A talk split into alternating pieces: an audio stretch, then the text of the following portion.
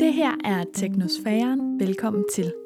Teknosfæren er alt det, som mennesket har skabt på jorden. Hver en genstand, fænomen og teknologi, vi har opfundet, fører til bunken af ting i teknosfæren. Men selvom vi har skabt teknosfæren, kan det føles som om, vi mister kontrollen med den. For vores verden er fyldt med elektronik, mekanik og maskiner. Nogle gange er de irriterende og påtrængende, andre gange usynlige og næsten magiske. Nogle gange begrænser de os, og andre gange frisætter de os. I den her serie kommer forholdet mellem mennesker og opfindelser på prøve, når programmet svært undersøger, hvordan teknologi påvirker netop deres hjørne af verden. Mit navn er Nana Schmidt Nordeskov, og jeg er producer på podcasten her, og altså ikke verden. Jeg står på sidelinjen, når verden gennem fem episoder udforsker teknologien som en allieret eller en modstander til den kamp, som verden udkæmper i hverdagen. Om teknologien kan hjælpe os med at forbedre miljøet, vores sundhed og meget andet, eller om teknosfæren helt har taget magten fra os. Det her er tredje sæson. Her er Sebastian Lyngård vært. Sebastian står bag min profilen Herlige Svend på Instagram, hvor han har en stor engageret følgerskare. Alligevel kan Sebastian godt blive bekymret for selv samme kultur, som hans meme-profil spiller ind i. For bygger teknologi bro mellem os mennesker, eller skaber den større afstand til rigtige fysiske relationer? Derfor undersøger Sebastian Lyngård teknologi og kultur. Han ser på, hvordan teknologien grundlæggende forandrer måden, vi er sammen på, og hvad vi er sammen om. Det her er femte episode. Nu begynder programmet. Nana, for helvede. Sidste afsnit. Ja, sidste gang, at du øh, åbner et åbent redaktionsmøde her. Nu skal vi simpelthen øh, slippe to bavianer løs sammen med mig i det her studie. ja, jeg skal nok prøve at holde styr på tropperne, men øh, jeg vil godt lige tænke mig at, at spørge dig om noget først. Okay, okay, okay. Øh, kan du godt lide David Bowie? Øh, jeg kan godt lide David Bowie, ja. Især, altså, ikke alt, hvad han har lavet, vil jeg lige sige. Der har været nogle dobbeltalbum, så sådan nogle ting, som er stukket lidt af, men... Øh, jo, jeg kan godt lide David Bowie, det kan jeg Opfatter du ham som sådan en, en meget autentisk og, og kreativ kunstner? Ja, det synes jeg helt klart. Altså sådan genre, sådan søgende eller sådan grænsesøgende. Helt vildt, helt vildt. Ja. Vidste du godt, at øh, han brugte en computer til at generere mange af hans øh, tekster? Øh, nej. Nej, det vidste jeg ikke. Nej. Ja, men det altså, gjorde han. ikke hele vejen igennem jo, eller hvad? Nej, altså han brugte nogle teknikker, som kan minde lidt om en computer, altså hvor han sådan på den måde sådan fik kreativiteten lidt på, på glæde ved at sådan for eksempel lave sådan noget cut-up, hvor man klipper ting ud fra andre, øh, fra magasiner, eller fra aviser, eller fra andre digte, eller sådan noget. Og så til sidst efterhånden, så fik han faktisk udviklet sådan et, øh, et randomizer, sådan et tilfældighedsgenereringsprogram, computerprogram, hvor han kunne samle vildt meget materiale, og så kunne han trykke på en knap, ja. og så spyttede den noget tilfældigt ud. Og ud fra det, så skrev han øh, mange af sine øh, tekster sådan på blandt andet øh, Outside, albumet Outside. Det var også et lortalbum.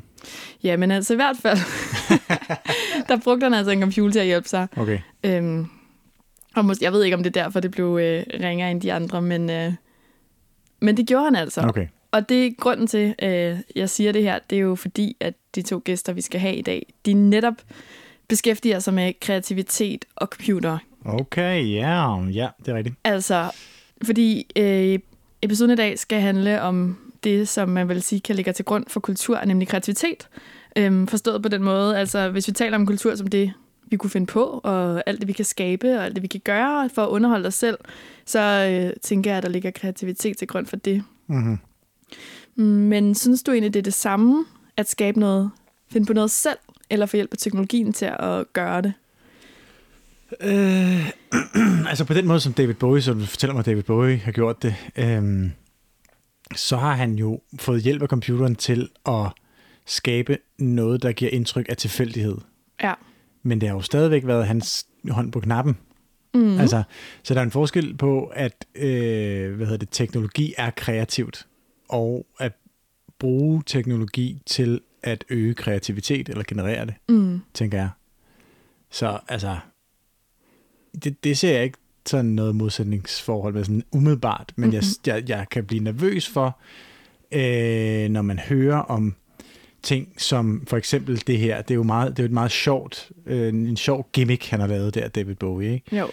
Øhm, men det er jo ikke noget, altså, og der kan der komme en masse forskellige ting ud af, men jeg bare, jeg overgår ikke det der med, at man så ser på metoden, hvor tingene er skabt, og så synes man, det i sig selv er fedt, fordi metoden er speciel. Altså man er nødt til at se på produktet, der kommer ud.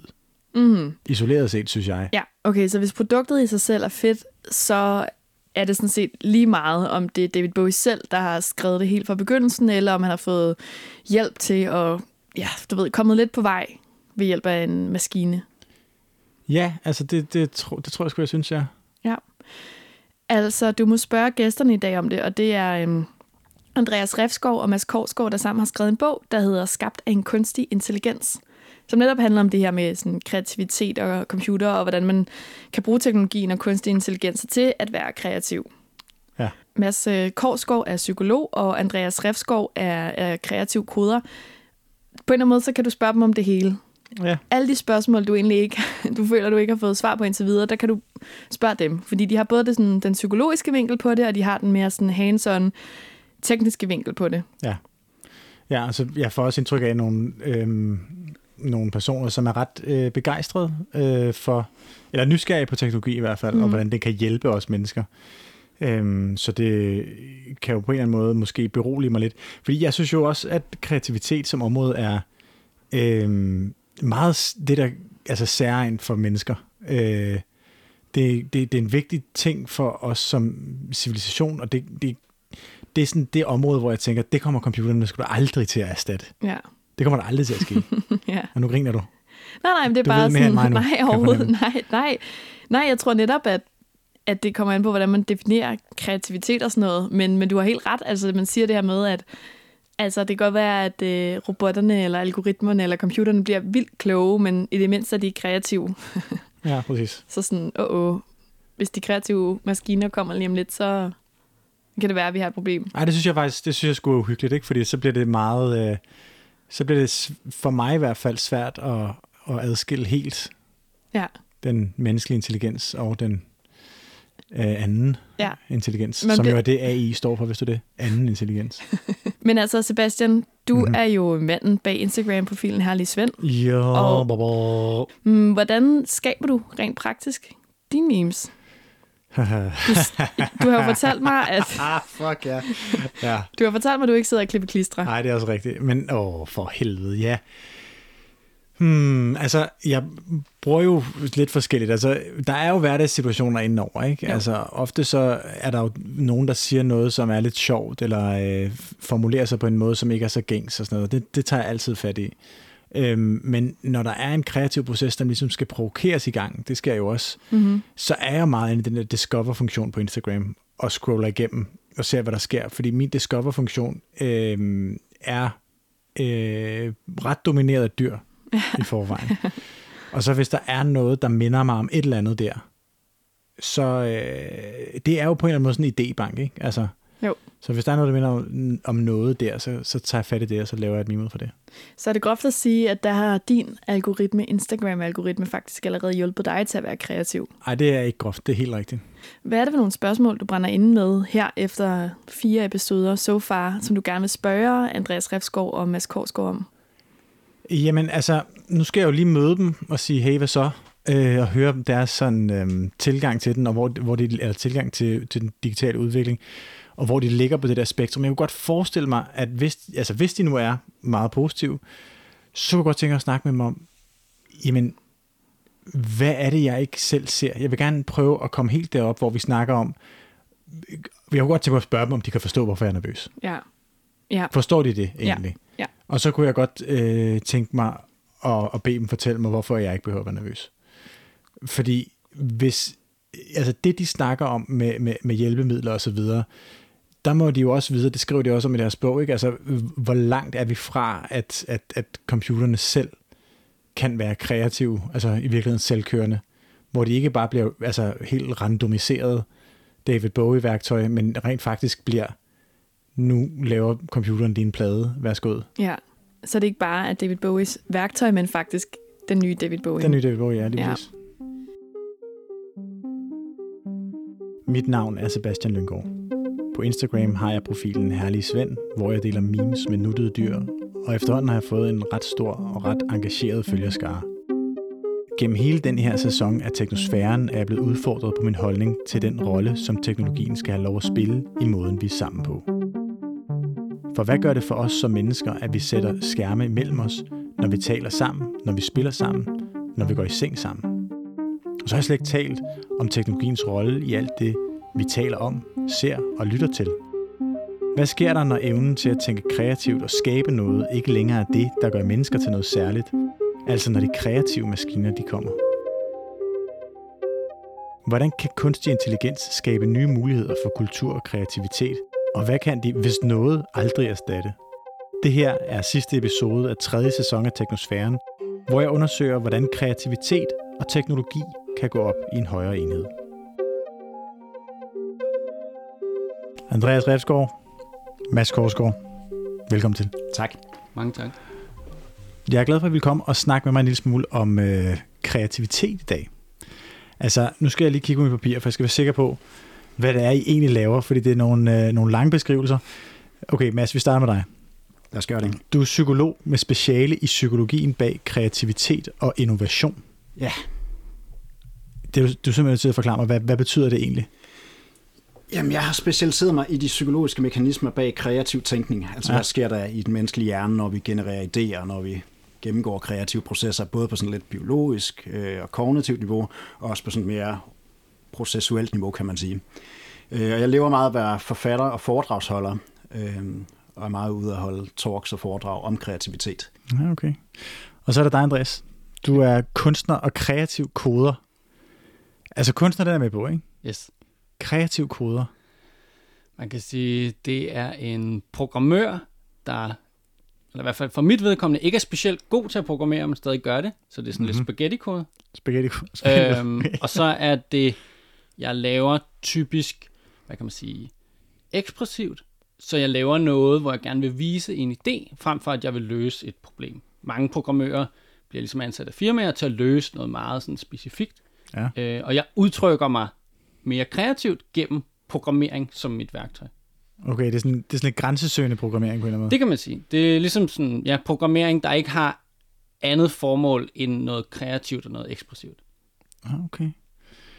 Jeg blev spurgt på et tidspunkt om, altså, nu har jeg jo den her meme-profil, der hedder Herlig Svend, ikke? Øhm, og jeg blev spurgt på et tidspunkt, om det, jeg laver derinde, om det er kultur, og det synes jeg var på en eller anden måde for øh, højpandet. Øhm, hvilket er et akavet udtryk at bruge som skaldet mand. Men øh, jeg, jeg, jeg fandt i stedet på, at, at det var en form for afløb for kreativitet for mig. Øhm, måske skulle vi lige snakke om, hvad, hvad kreativitet egentlig er. Hvad, hvad, hvad forstår I egentlig som, øh, som kreativitet? Jamen, nu kigger du på mig. Mm, altså, masse bedre til selve definitionen. Jeg okay, lige på så lad os få definitionen, Mads. Jamen, altså, jeg bruger jo sådan et meget bredt kreativitetsbegreb, som jeg har med mig fra den psykologiske videnskab. Og der er sådan et, det, man kalder en standarddefinition af kreativitet, som er meget, meget bred. Hvor man siger, at for at vi skal definere et eller andet som kreativt, hvad enten en idé, vi genererer, eller et eller andet ja. produkt, eller et værk, eller en løsning, vi putter i verden, så er der ligesom to kriterier for, at vi kan sige, at det er kreativt. Og det ene kriterie er, at det skal være nyt og originalt. Øh, det er sådan det, man klassisk tænker ved det kreative. Men det skal mm. også i den psykologiske videnskabsforståelse være brugbart og værdifuldt eller meningsfuldt i sammenhængen. Der er sådan en eller anden form for selektionskriterie i forhold til at forstå noget som kreativt. Og det er ret vigtigt egentlig, når vi snakker om det her med, kan en computer være kreativ? Fordi en computer kan sagtens lave nye originale ting. Vi kan sagtens på en computer til at sætte tilfældige toner sammen på tilfældige måder. Og det vil der komme mange nye lyde ud af. Men spørgsmålet er, om det vil være kreative kompositioner i mange tilfælde, fordi vil det være æstetisk meningsfuldt, vil det her være musikalsk brugbart ja. i sammenhængen. Øh, og det er sådan et spændende, spændende felt at gå ind i det her med, hvordan får vi egentlig computere til at lave noget, der er meningsfuldt mm-hmm. i mhm. sammenhængen. Og det er måske der, hvor vi mennesker også stadigvæk har nogle forser over for computeren, kan man sige. Så det er sådan den her meget brede forståelse af kreativitet, hvor kreativitet ikke nødvendigvis er det samme som at klippe klister eller spille klaver. Det er det ofte, men det er ikke kun det. Det er ligesom meget, meget bredere i, i mit kreativitetsbegreb. Okay, men hvad med, hvad med computer så?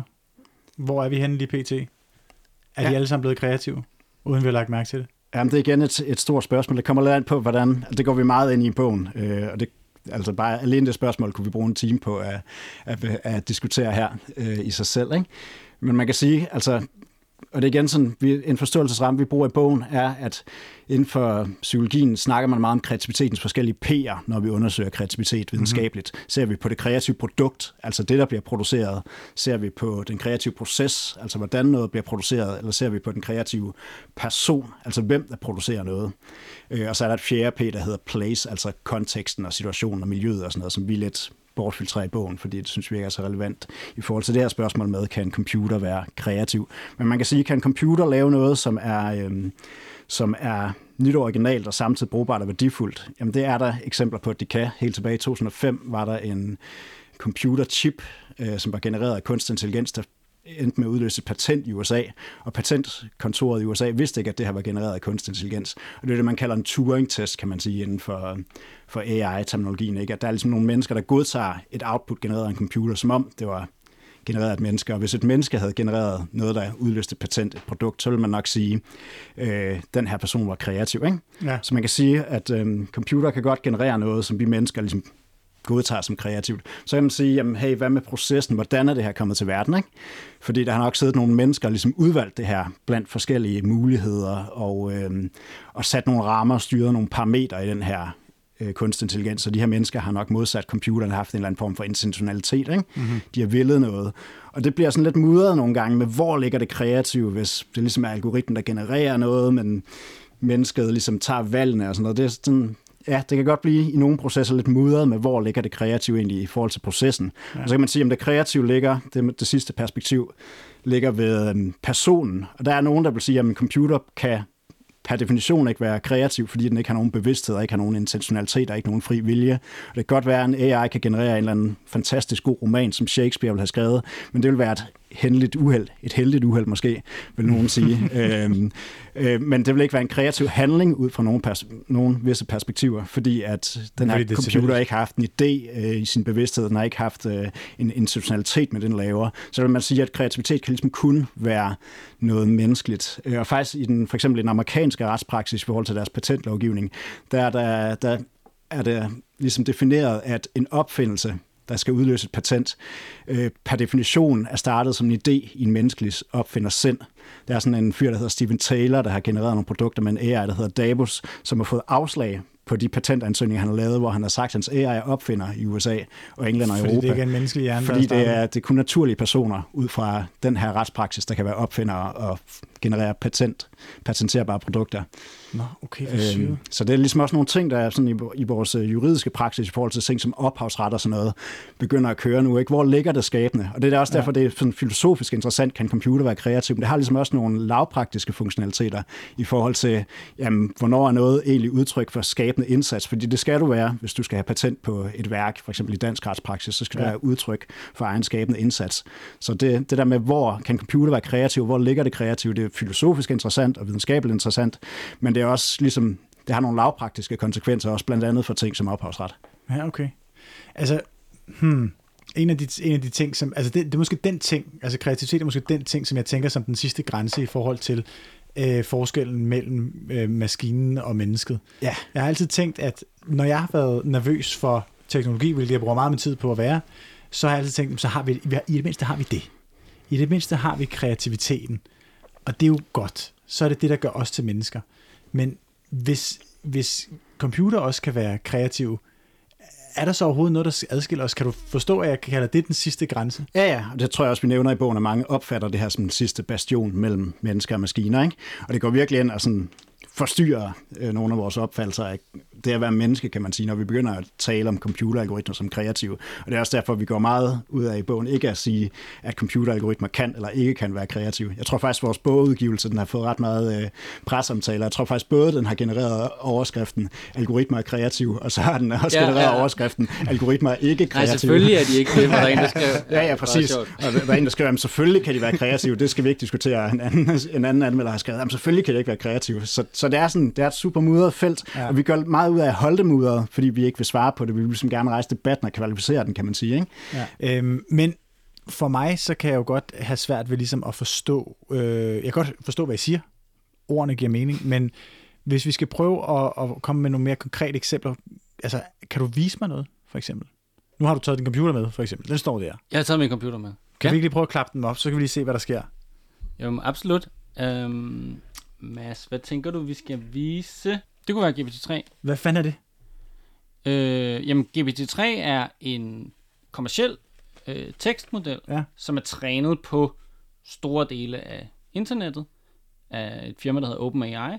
Og det, den gør sådan meget lavpraktisk fortalt, det er, at du giver den noget tekst, Ja. og så forsøger den at, øh, at skrive videre på din tekst. Okay.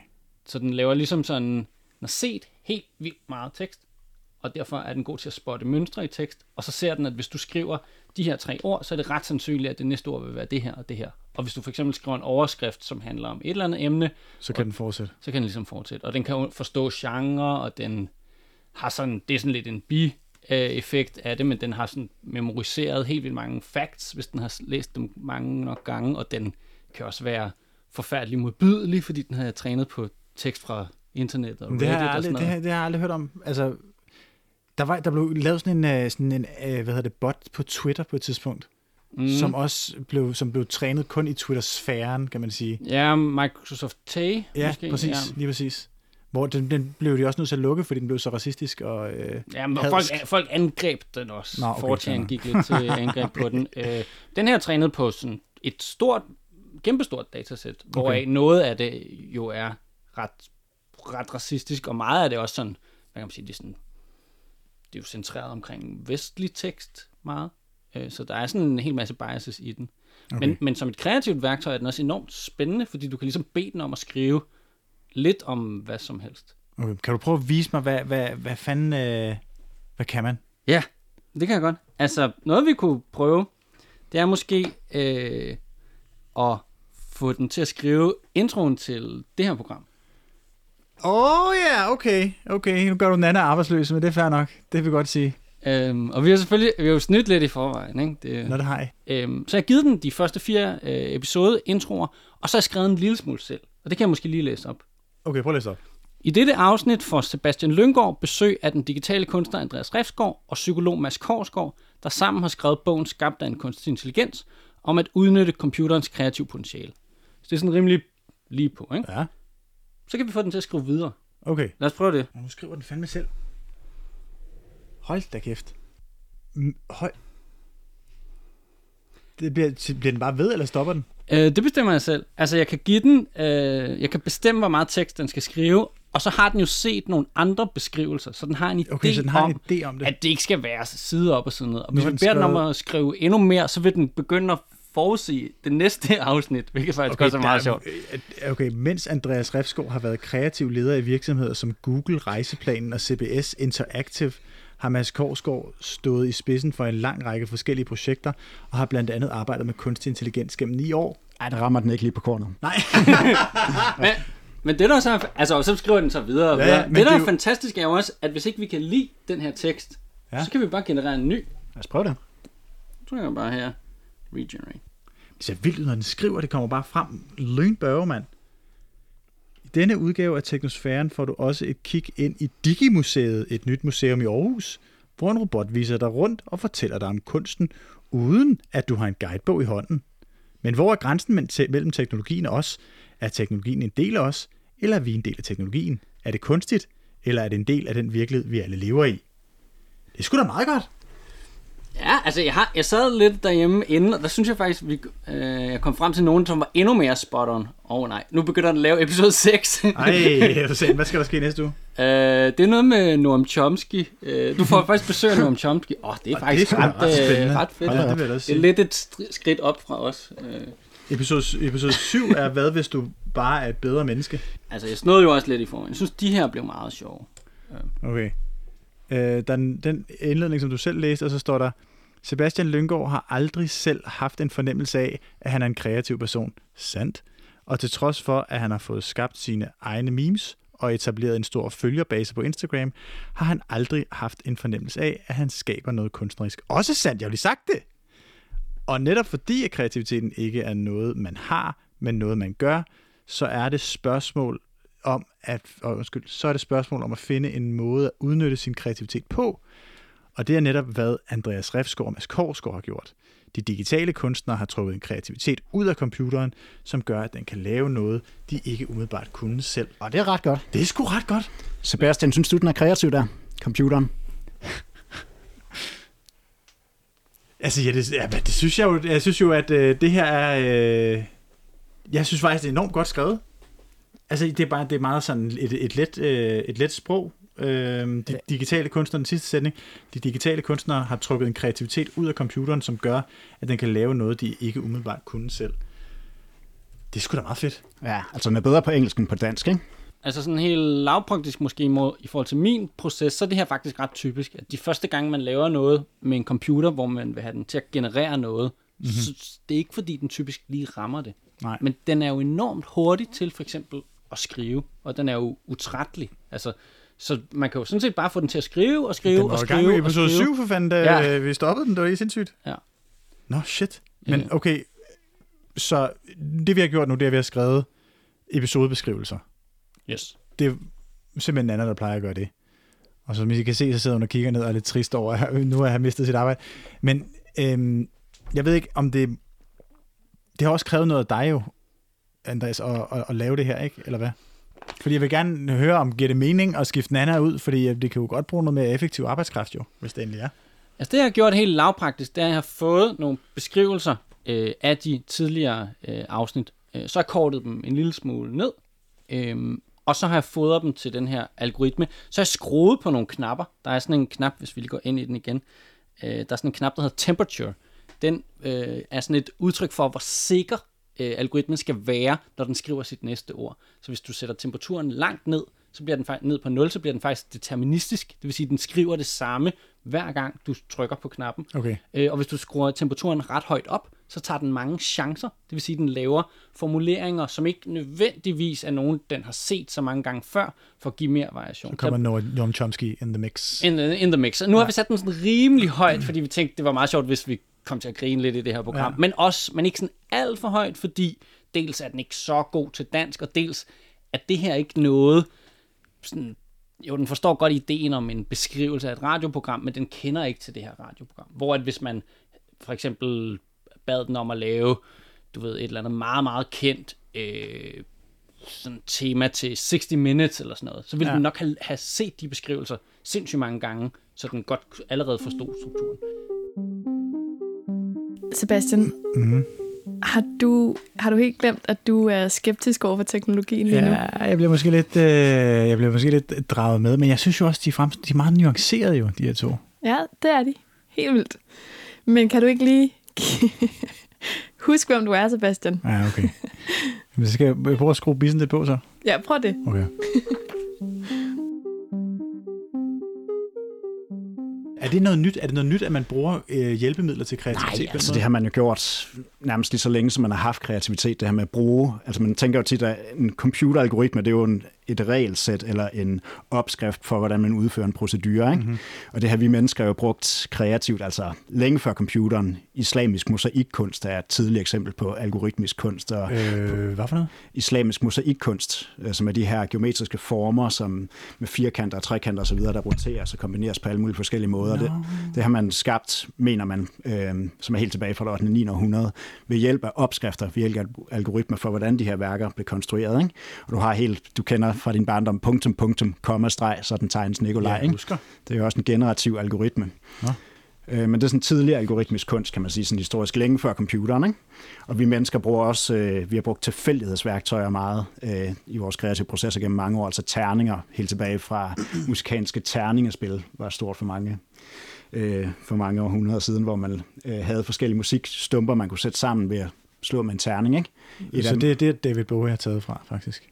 Nej, David, man kan sige, David Bowie, hans øh, computerprogram, vi snakker om, det hedder The Verbicize, så det er i virkeligheden en digitalisering af William Burroughs kendte øh, metode, der hedder cut-up-metoden, hvor han bare klippede tekstbider i stykker fra aviser og alt muligt andet og sat sammen på tilfældige måder øh, for ligesom at komme ud over sine egne fixeringer. Ikke? Og det er måske der, hvor computer nogle gange kan hjælpe os mennesker, fordi vi tit er lidt fixeret i vores tænkning. Vi er tit låst i vores vante perspektiver og låst af vores tankeassociationer. Så vi tænker salt, så tænker vi typisk peber, og tænker vi kniv, tænker vi typisk gaffel, ikke? Ja. som det næste. Og, og det kan godt låse vores tænkning, hvorimod computeren er ret ligeglad med, hvordan den kombinerer ting. Det kan være er svært, når man stiger sig blind på noget og se tingene på en ny måde. Ja, ja, præcis. Og der er Kender jeg jeg computeren laver måske sudoku, faktisk. lidt, øh, lidt ligeglad. Ikke? Ja.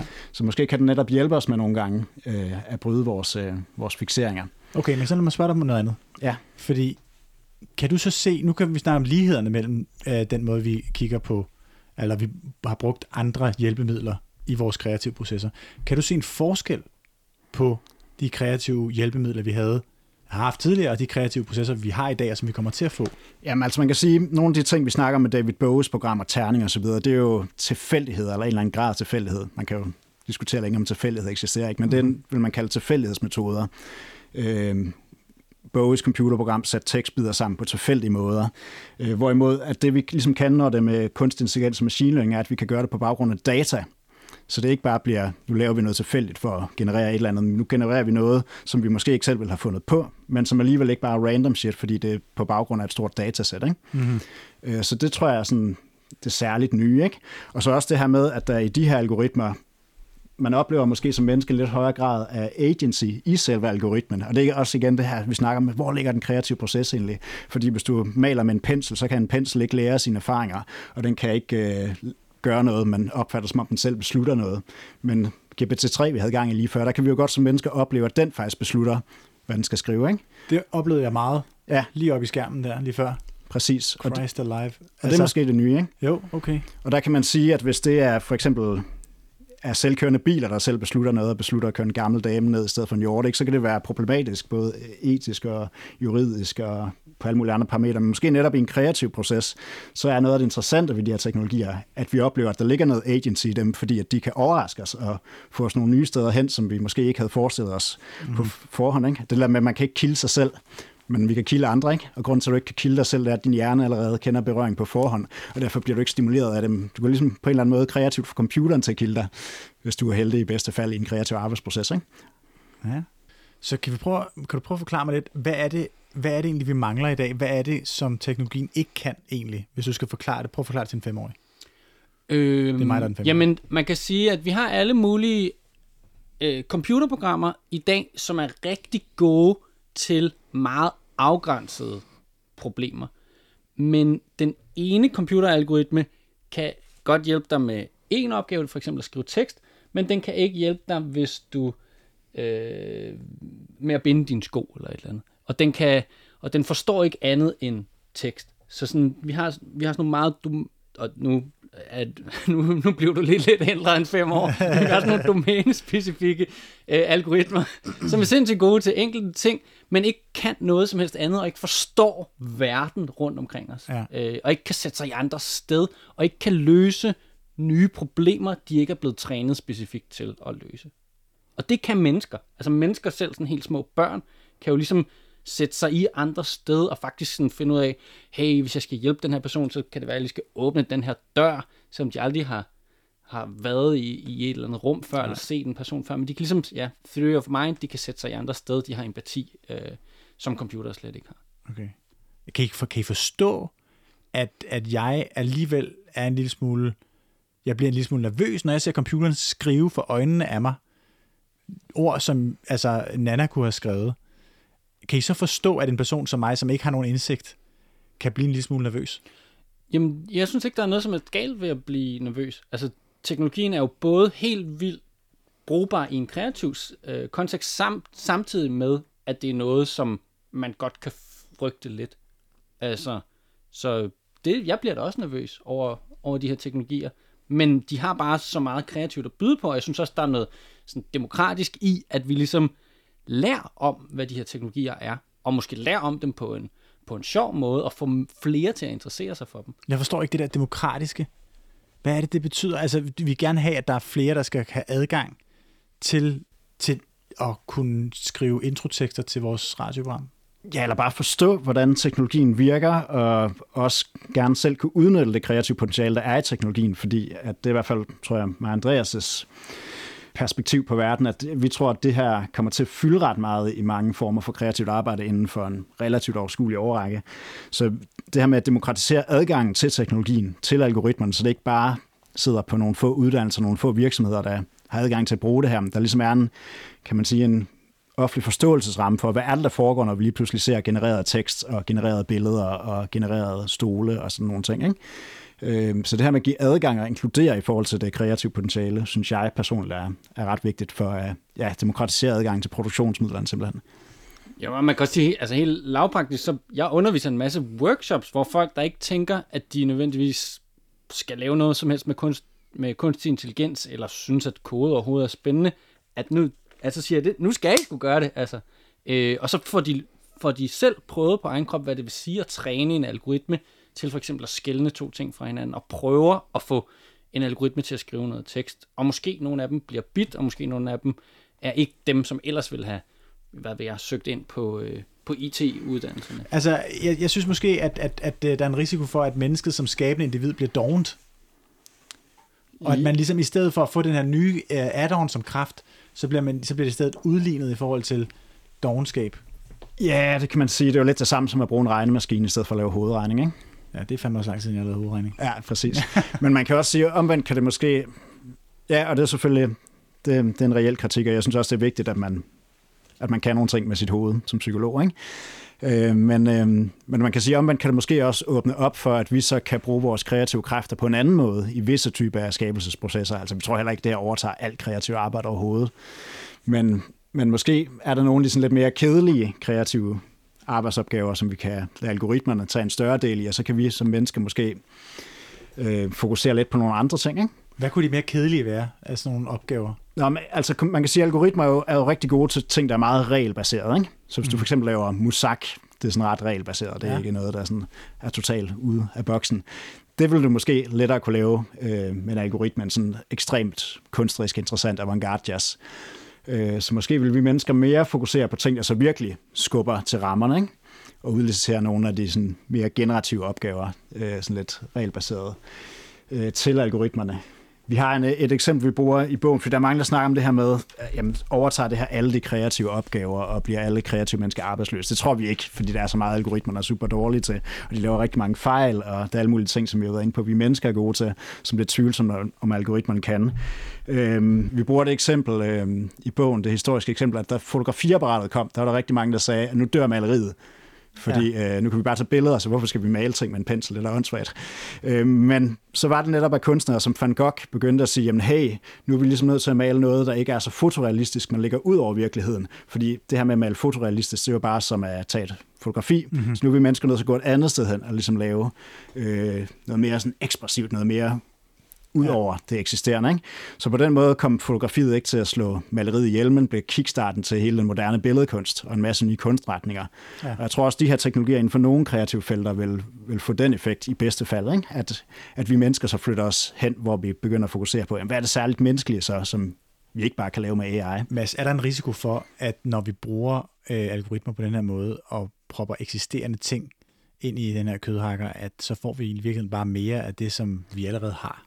Ja, det kan man sige er algoritmernes store svaghed kreativt, ikke? at de ligesom er bundet til deres datasæt. Øhm, og der kan man selvfølgelig blende ting ved at kuratere datasæt og udvikle noget forskelligt, men men man kan sige, at algoritmer er særlig velegnet til det her med at udforske et afgrænset rum, øh, det man kalder eksplorativ kreativitet inden for psykologien, hvor man ligesom siger, okay, stole plejer sig sådan her ud, så nu kan vi bruge algoritmer til at generere masser af stole, der minder om andre stole, vi har i forvejen, ikke? hvor vi mennesker nok har en særlig force i forhold til det, man kalder øh, transformerende eller transformativ kreativitet, som for eksempel er Einsteins relativitetsteori, der fuldstændig nedbryder de gængse normer for traditionel fysik. Ikke? Det vil en algoritme have utrolig svært ved ja. på samme måde, fordi at den netop er låst af det eksisterende data. Men man kan sige, at meget af vores menneskelige kreativitet er jo tit øh, også eksplorativ, og handler om, at vi ligesom sampler nogle ting og kombinerer ting, der eksisterer i forvejen på nye måder, og siger, okay, iPhone er en blanding af en telefon og en computer, ikke? eller et eller andet. Sådan fungerer meget af vores kreativitet også. Et af de ældste stykker figurativ kunst, øh, der eksisterer, det såkaldte løvenmensch, som er 30, over 30.000 år gammel, som er en kombination af en løve og et menneske, ikke? som jeg tror siger noget om vores menneskelige kreative hjerne, at vi netop tit sådan tager eksistens ting og blender på nye måder. Øhm, men øh, vi mennesker har helt klart øh, en force endnu over for algoritmerne. Det tror jeg, vi kommer til at have lang tid fremover, så ikke for evigt, øhm, i forhold til, at vi ligesom er gode til at komme rigtig langt uden for boksen i gåsøjne. Ikke? Okay, så prøv lige at... Altså, det, det man kan sige om den kreative øh, verden er jo måske, at den har jo lidt trange kår allerede i forhold til beskæftigelse, i forhold til at, øh, for de fleste i hvert fald at tjene penge osv. Øhm, hvis I skulle kigge nogle år frem, og så se på den, altså den bedste af alle verdener, hvordan vil kreativitet så bruge det her, den menneskelige kreativitet, hvordan vil den bruge de redskaber, der kommer eller allerede er, på den bedste måde? Mm, jamen, altså, best case scenario, dels uh, vil det eskalere den menneskelige kreativitet, ikke? fordi vi vil lynhurtigt, hvis vi var designer, der skulle designe øhm, stole, der minder om en avocado, som der er sådan et ret hypet eksempel på internettet omkring lige nu, hvor en AI laver avocado-stole. Så altså vi kunne bruge øhm, kunstig intelligens til at komme op med en masse idéer, en masse muligheder, som vi så kunne bygge videre på ja. og kuratere ud fra. Ikke? Så forhåbentlig kunne det eskalere noget af vores idégenerering. Øhm, Nå, og hvad, hvad, tænker, hvad, hvad tænker du, Andreas, i forhold til den bedste af alle verden? Har du nogen? Jamen, så det jeg tænker er, altså fordi nogle gange, øh, og jeg, jeg, jeg gør det også selv, så, så præsenterer man tingene som om, at så er det maskinerne, der laver det hele færdigt. Mm. Og det tror jeg slet ikke, det bliver. Så tror jeg, at det er for eksempel en, i det her tilfælde stoledesigner, der bliver inspireret af alle de her forskellige avocadostole, og så går hen og finjusterer øh, og tegner dem rene og får dem lavet. Men det er jo ikke fordi, det algoritmen spytter ud af det endelige resultat. Det er, ellers, det er noget, vi ser ret meget lige nu, og jeg gør det også selv med mange af mine værker. Jeg ligesom postulerer, at nu har maskinen lavet det her og købt den her bog, som er 100% genereret. Men det er lidt en fase, jeg tror, vi er i, fordi det har sådan en sjov nyhedsværdi, at nu mhm. har algoritmen lavet det hele. I praksis vil det være sådan inspirationsværktøjer og andre værktøjer, og så vil, og så vil mennesket gå ind ligesom og, og, og tilpasse det og, øh, og finpuste. Så computeren kan best case scenario en form for kreativ sparringspartner, kan man sige. Helt klart. Men prøv at høre, Mads og Andreas, tusind tak, fordi I kom. Selv tak. Det er en fornøjelse.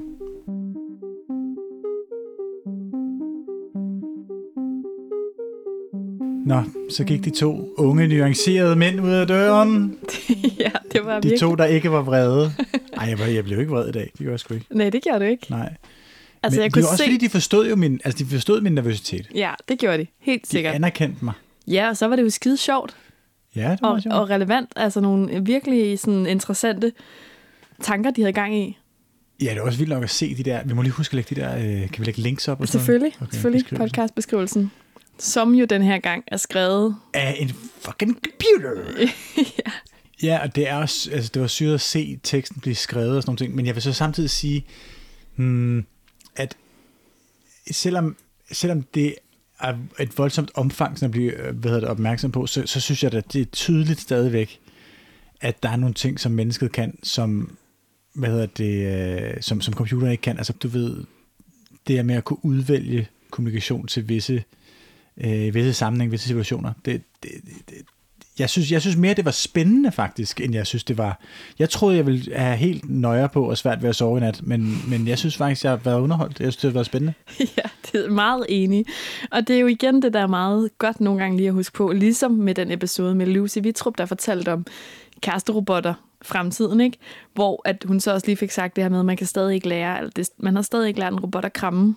Ja, det var Giv et kram, så bare det er, altså så derfor skal vi lige huske, hvor vi også er stadigvæk, ikke? Og også i denne her, denne her kontekst. Ja, som også i sig selv, er, det, det er jo mega underholdende, men det er måske også det, der begrænser sig til øjeblikket, altså underholdning. Altså sådan noget som, men, men, men det er jo også en del af, hvad hedder det, den samme side af den mønt, som øhm, er nøjere, altså mm. hvor et underholdning jo på Instagram for eksempel virkelig er lavet til at øh, stjæle dit liv og dine timer. Ja. Ikke? Altså det her kan jeg jo ikke stoppe med Nej, at få nøje på over. nej. Altså den måde, hvor at, at man hele tiden logger på, bare for at se, om den ene armede 20 knæk giver en gevinst i form af et like eller den stil. Altså det er jo, det er jo sgu lidt scary stadigvæk, synes jeg. Og nu, i slutningen af den her sæson, Sebastian, hvor, hvor står du så? Altså sådan, Altså, jeg er jo stadigvæk enormt øh, skeptisk. Altså, jeg synes jo, vi har haft nogle rigtig gode gæster inde, som alle sammen har øh, på den ene eller anden måde haft nogle nuancerede øh, tilgang til emnet. Altså, altså Lucy Vitrup for eksempel sagde jo, at vi var i en intimitetskrise. Ikke? Øh, Emilia Van Havn øh, sagde noget lignende. Altså, hun anerkendte også klart, at, at der var en, øh, en, et kæmpe problem. mm, Øhm, så, så det er ikke fordi, at jeg på den måde bare synes, at det er helt fint. Det jeg måske har lært, og som de her gæster har lært mig, det er, der er faktisk ikke rigtig så meget grund til på den her front nu at kigge så meget bagud. Vi er nødt til at øh, tage bestik af situationen og anerkende, at okay, tingene er, som de er nu. Og så må vi jo snakke om, hvordan vi bruger den teknologi, der er her, og hvordan vi sørger for at gøre det på en sund måde. Ja. Hmm. Det er, det er så konstruktivt, også selvom den fremtid måske ikke har mere den store klassefest i sig, for eksempel. Nej, præcis. Ja, der kan jo godt være det typen, der kommer til at blive hængende der i øh, den store klassefest, og øh, de ting, der har været, og som ikke kommer igen. Ikke? Jo, og det er jo også super normalt. Jeg kan godt sagtens se, hvordan man kan bruge det her på en kreativ måde. Altså, det kan jeg helt seriøst godt. At det der med at få øh, hvad hedder det, kastet øh, tingene op i luften, så du bliver tvunget til at se tingene fra en, et, øh, et nyt perspektiv, øh, det er så værdifuldt. Ja. Og hvis du har en, en maskine, der kan gøre det for dig, så ved at generere en milliard eksempler på noget, så, så du får en milliard øh, andre vinkler, mm. det er da totalt fedt. Altså, ja. Altså, jeg tror måske, jeg gik ind i den her, den her, den her øh, hvad hedder det, sæson og tænkte, at eller den her rolle som vært, og tænkte, det kunne faktisk godt være, at det her ville være en anledning til at slippe en konto. Ja. Øh, fuldstændig. Og så bare sige, prøv her, fuck it, this won't go. Men det, øh, det, det, der er jeg ikke. Altså, jeg er der, hvor jeg ligesom prøver at acceptere, øh, at tingene er, som de er, og prøver at lade være med at hænge fast i øh, det negative, men prøver, prøver i stedet for at se, hvordan mulighederne er. Altså, som, som for eksempel øh, Mads Andreas sagde i dag, altså, de redskaber, som er og kommer, er så stærke, og det er så vigtigt, at de bliver demokratiseret, og at folk forstår, hvad der kommer. Øhm, at, at det er jo helt fuldstændig samfundsafgørende. Ja. Jamen, så kan, man, så kan man jo ikke bare stikke hovedet i busken. Ikke, at man stikker hovedet i busken ved at slette sine sociale medier, men altså, forstå mig ret. Det vil jeg også gerne være en del af, øh, og ligesom have noget at skulle have sagt omkring.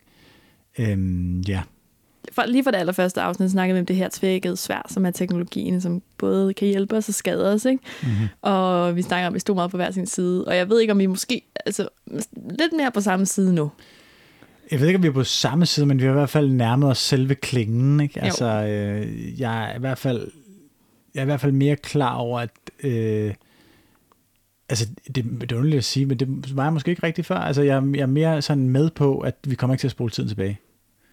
Oh, hvilket også er en god sang, by the way. Du kan ikke spole tiden tilbage. Nej. Sander. Nej, men altså virkelig, virkelig uh, tak for den her gang, Sebastian. For helvede, altså tak for den her gang, venner. Vi ses igen. Det gør vi.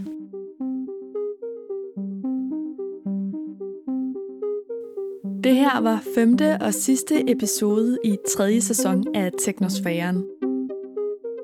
Fjerde sæson af Teknosfæren handler om teknologi og demokrati. Her er Lavan Hiva Namo vært. Lavan er fast skribent i politikken, taleskriver og konsulent. Lavan kender det politiske system indenfra, og han ved, hvordan teknologien på godt og ondt forandrer de betingelser, som demokratiet eksisterer under.